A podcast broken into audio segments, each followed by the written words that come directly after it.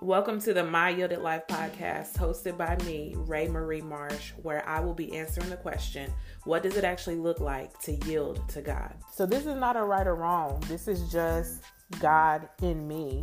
You've got to hear Him. That just didn't sound right. As a Christian, you feel like you know, you're given those two options, you're supposed to take the ministry road. You've got to settle this.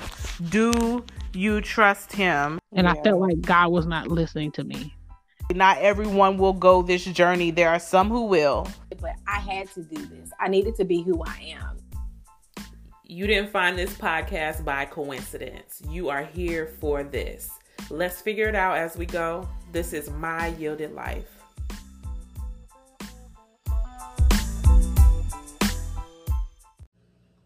I'm Minister Ray Marie Marsh, and it's time to continue our journey through the book of Acts as a campus and as a core team, we've been studying the book of Acts for months now, looking at it verse by verse, really praying through, getting the best understanding um, God will give us on what occurred in the book of Acts with the early church. And last week, we studied the fact that two Christians died. So, first a husband, and then following the husband's death, a wife. And this time it wasn't at the hand of persecution, but these lives were taken by God Himself in response to a great sin that was witnessed publicly, where Ananias and Sapphira lied to the Holy Spirit, did so intentionally, did so on their own will and own accord under no coercion. And that's where we left off. So, Acts chapter 5 and 11 from last week says that great fear seized the whole church and all who heard about the events. So Luke had been zoomed in, giving us a very detailed account of this occurrence where two Christians died at the hand of God. And now we zoom out. Now we're looking at more of a backdrop of the church, almost like a brief intermission because for the next five verses in Acts chapter 5, verses 12 through 16, we get like a tweet almost, like a very short update of an overall description, an overall summary of what has been occurring in the church. And this little intermission, this brief description, is in between Ananias and Sapphira's consequence and more severe persecution. So let's look at this zoom out, if you will. Remember, this is going to be more like a bird's eye view, looking at the overall picture of what is occurring for the church. Acts chapter 5, verses 12 through 16 say in the NLT version, the apostles were performing many miracles, signs, and wonders among the people. And all the people were meeting regularly at the temple in the area known as Solomon's Colonnade but no one else dared to join them, even though all the people had high regard for them. Yet more and more people believed and were brought to the Lord, crowds of both men and women. As a result of the apostles' work, sick people were brought out into the streets on beds and mats so that Peter's shadow might fall across some of them as he went by. Crowds came from the villages around Jerusalem bringing their sick and those possessed by evil spirits, and they all were healed. As we look at these five verses, I'm going to go over with you uh, three status updates that the writer gives us in this passage. The first one is that people were making personal decisions for or against Jesus Christ. Secondly, we see the gospel spreading beyond just Jerusalem. And third, we see a beautiful glimpse of being saved from sin and its impact. Let's walk through these five verses and pull out what's there. Verse 12 in the Amplified says that at the hands of the apostles, many signs and wonders, attesting miracles, were continually taking place among the people. And by common consent, they all met together at the temple in the covered porch called Solomon's Portico. So again, just a refresher who are these apostles that the text is referring to? It's still the 12. It's still the 12 from the Gospels when Jesus was walking among them, with the exception of Judas, who was replaced by Matthias. So the 12 who walked with Jesus have been set apart by God to walk in Jesus' stead now.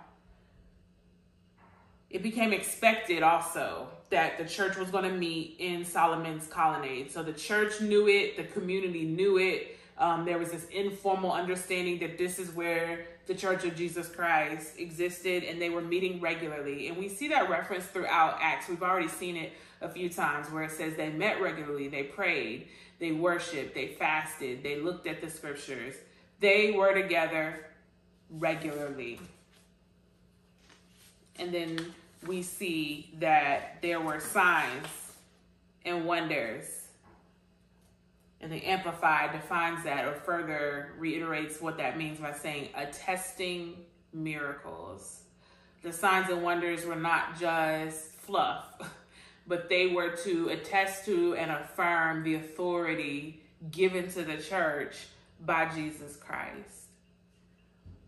I think it'll be helpful for us to look a little closer at signs, miracles, and wonders. Have you ever asked yourself why does the scripture usually name all three of those? Aren't they pretty much the same? Well, let's look at the definitions and see. Miracles, signs, and wonders are very similar. Each of these are a divine supernatural act, but there are some distinctions that we should be aware of as we walk through Acts. First of all, signs. Signs are also a divine supernatural act, but they are intended to appeal to the understanding. If you look at a sign that God performs, it should tell you something more about the will of God and God's character and nature. For example, remember Elizabeth and Zechariah when they were struggling to conceive a child and they were told that they would have a child and they should name him John and Zechariah, the father, laughed it off and had to be silenced. So God took away his ability to speak until John was born, and then Zechariah named him John. That can be considered a sign. It was a supernatural divine intervention into our world that showed us um, that get that matched our understanding of God's will, who He was, and what God was trying to accomplish in the life of John the Baptist. You can also think of Jesus feeding the five thousand, um, showing that He can provide. That was a sign, and that was also a miracle, which you'll see next. Miracles, another form and manifestation of God's supernatural power, are more spontaneous and sudden.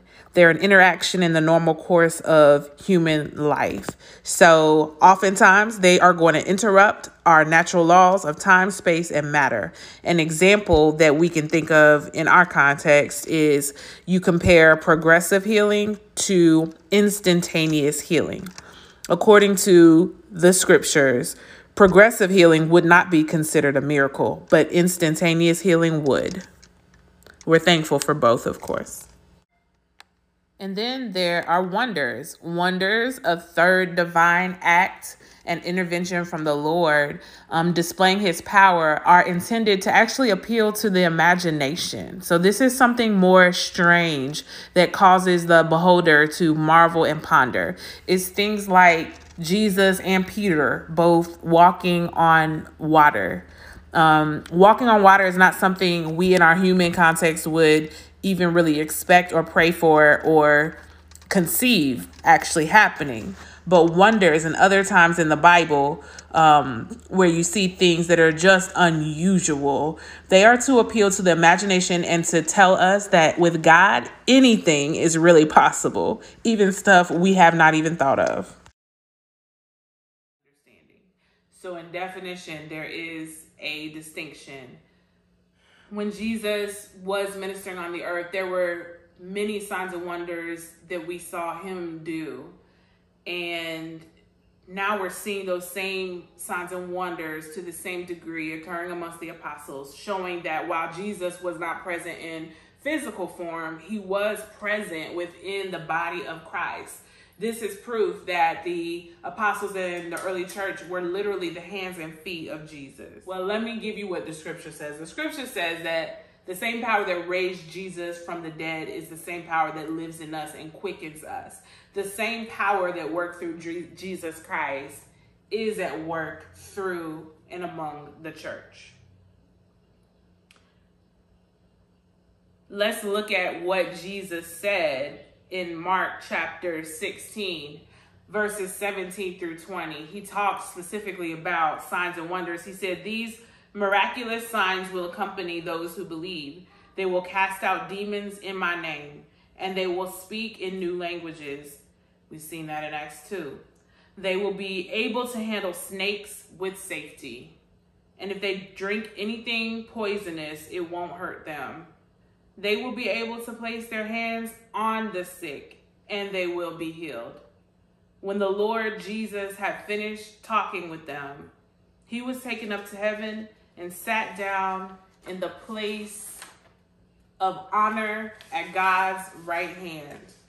And the disciples went everywhere and preached, and the Lord worked through them, confirming what they said by many miraculous signs.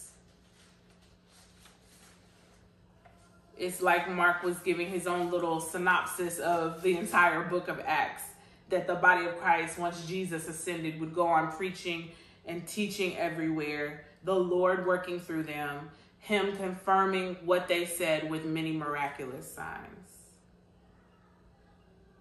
Verse 13 of Acts 5, let's continue on through our text, says that, but none of the rest of the people, the non believers, dared to associate with them. However, the people were holding them in high esteem and were speaking highly of them.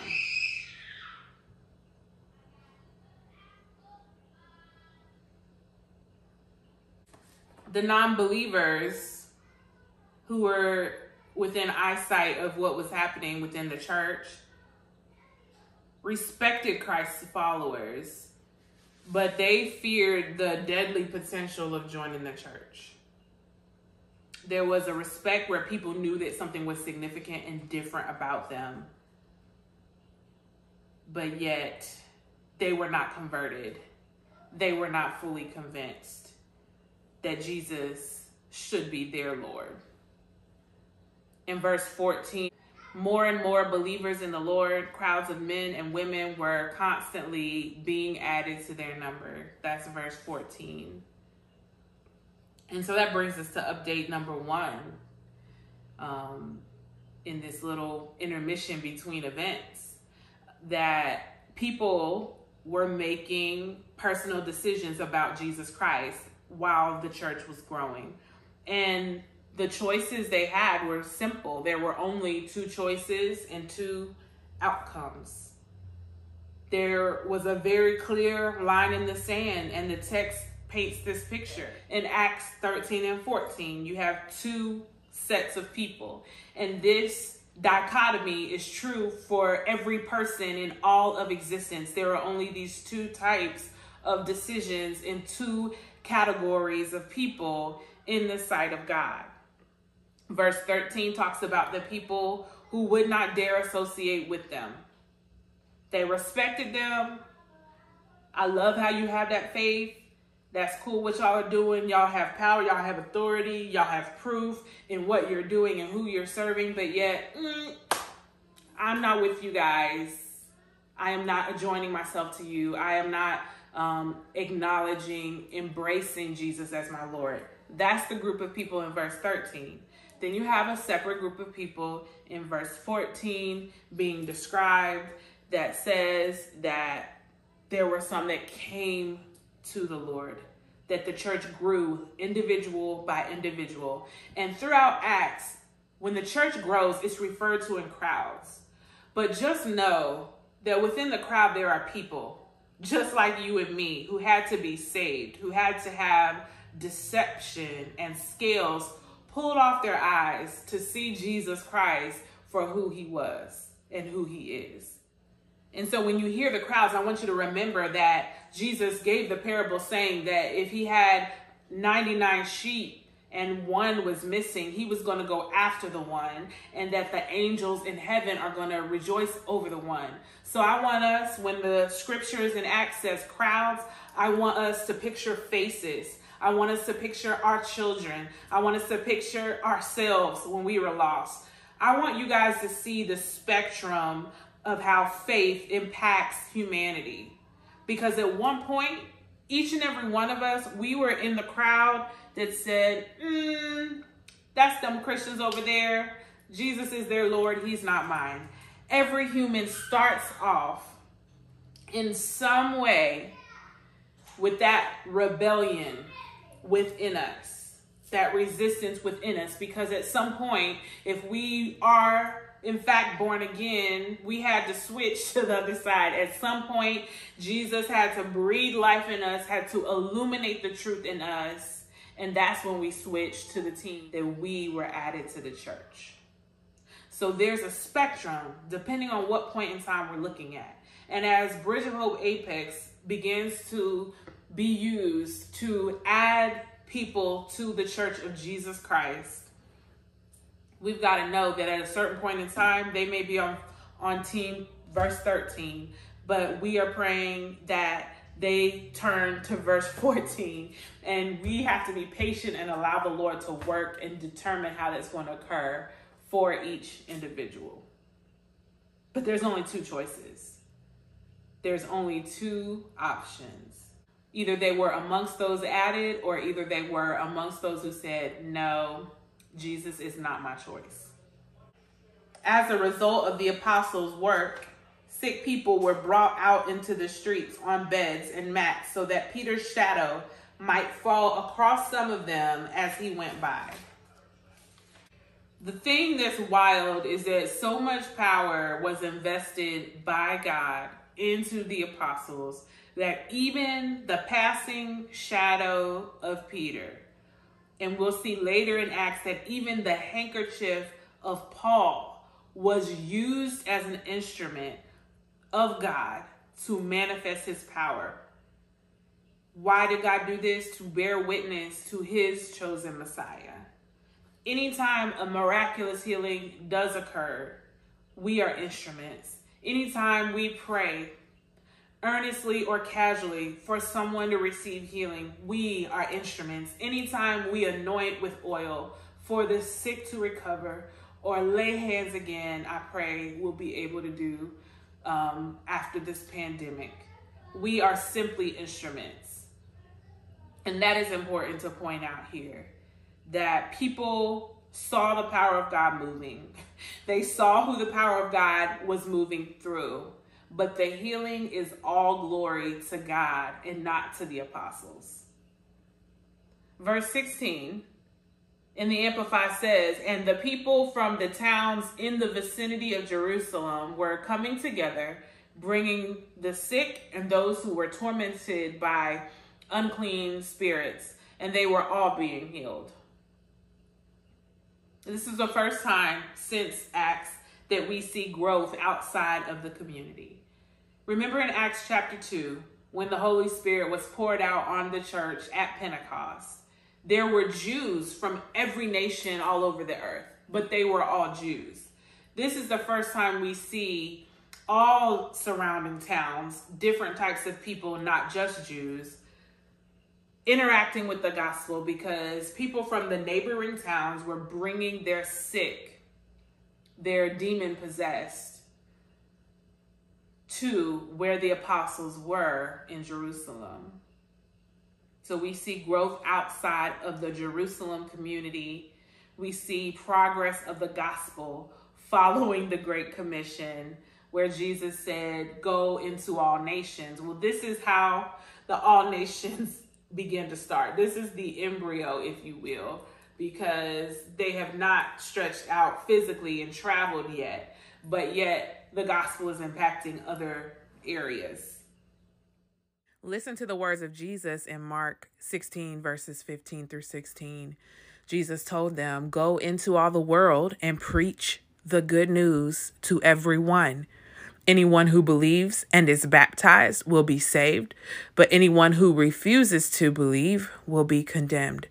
This is a great summary of what we are seeing in Acts that the apostles actually did carry this out. This verse almost feels prophetic because we're looking right now at the status update from this passage and we're seeing the great divide between those who believe and those who won't.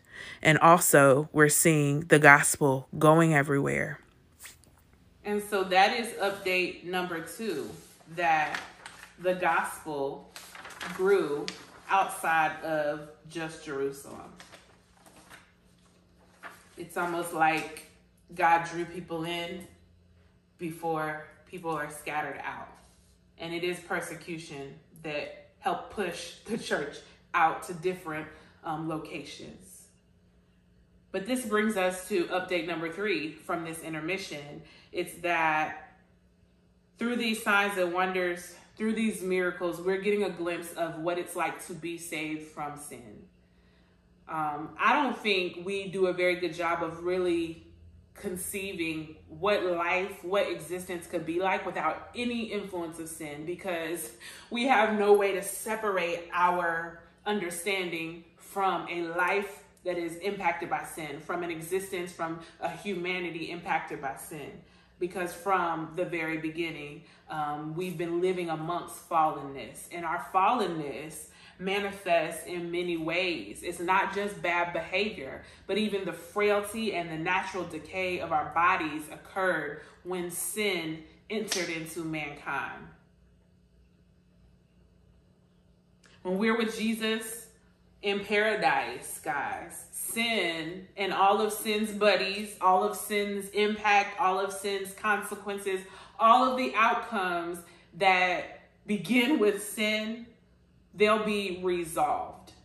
When we are in the culmination of God's will, when our salvation is complete, we will have nothing related to sin among us or in our existence or in our bodies. So, do you know what will not be in heaven? In heaven, there won't be any physical sickness. In heaven, evil will be non existent.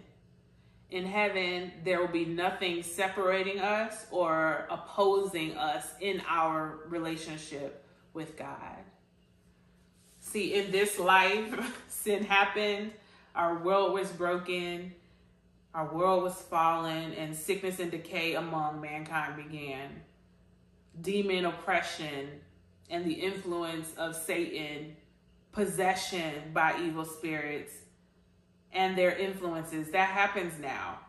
And we live with that and interact with that. That is our normal. But there is going to be a new normal that is eternal. See, the signs and wonders show us a glimpse of heaven. When we say, Lord, your kingdom come, your will be done on earth as it is in heaven, this is the as it is in heaven when we see the presence of the gospel come and certain things have to flee. The fact that they laid beds in the streets, I want you guys to pay attention to what it is that had to flee from just the carrying of the gospel and the power of the Holy Spirit. What were the things that ran away? What are the things that flee at the name of Jesus? These are the things that will be absent from God's kingdom. These are the things that get eradicated at the name of Jesus. They're the same things that Jesus is working to eradicate in us now.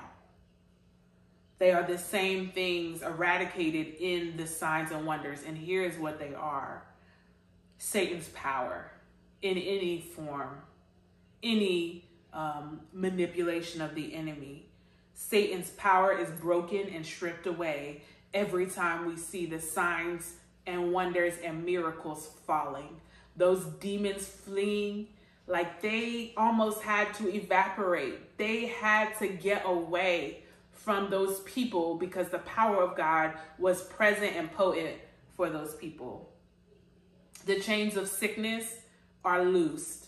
Sickness has to flee it had to leave because the kingdom was there in Jerusalem. The prisons of sin are released. People are released from the prison of sin. Many times when Jesus healed people, he said, Your sins are forgiven. They were like one and the same. And then the beautiful thing that we need the most, uh, more than we need our bodies to be well. We need to have an intimate relationship with our Father. That's what He intended.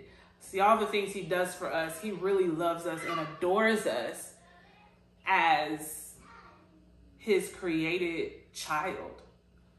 He's crazy about us. And so, in removing sickness, in removing the power of the enemy, in removing our sin that hurts us and destroys us and works against our good, He lets us come near to Him. So, in heaven, we'll be near to Him, nothing in the way. And we see that in this short update, in this intermission between Ananias and Sapphira and more persecution for the new church, we see these updates, the status updates of the church. The first update is that people were making personal decisions for or against Christ. Secondly, that the gospel spreads beyond just Jerusalem. And third, we're seeing real glimpses of what it's actually like and what it actually means to be saved from sin and all of its impact.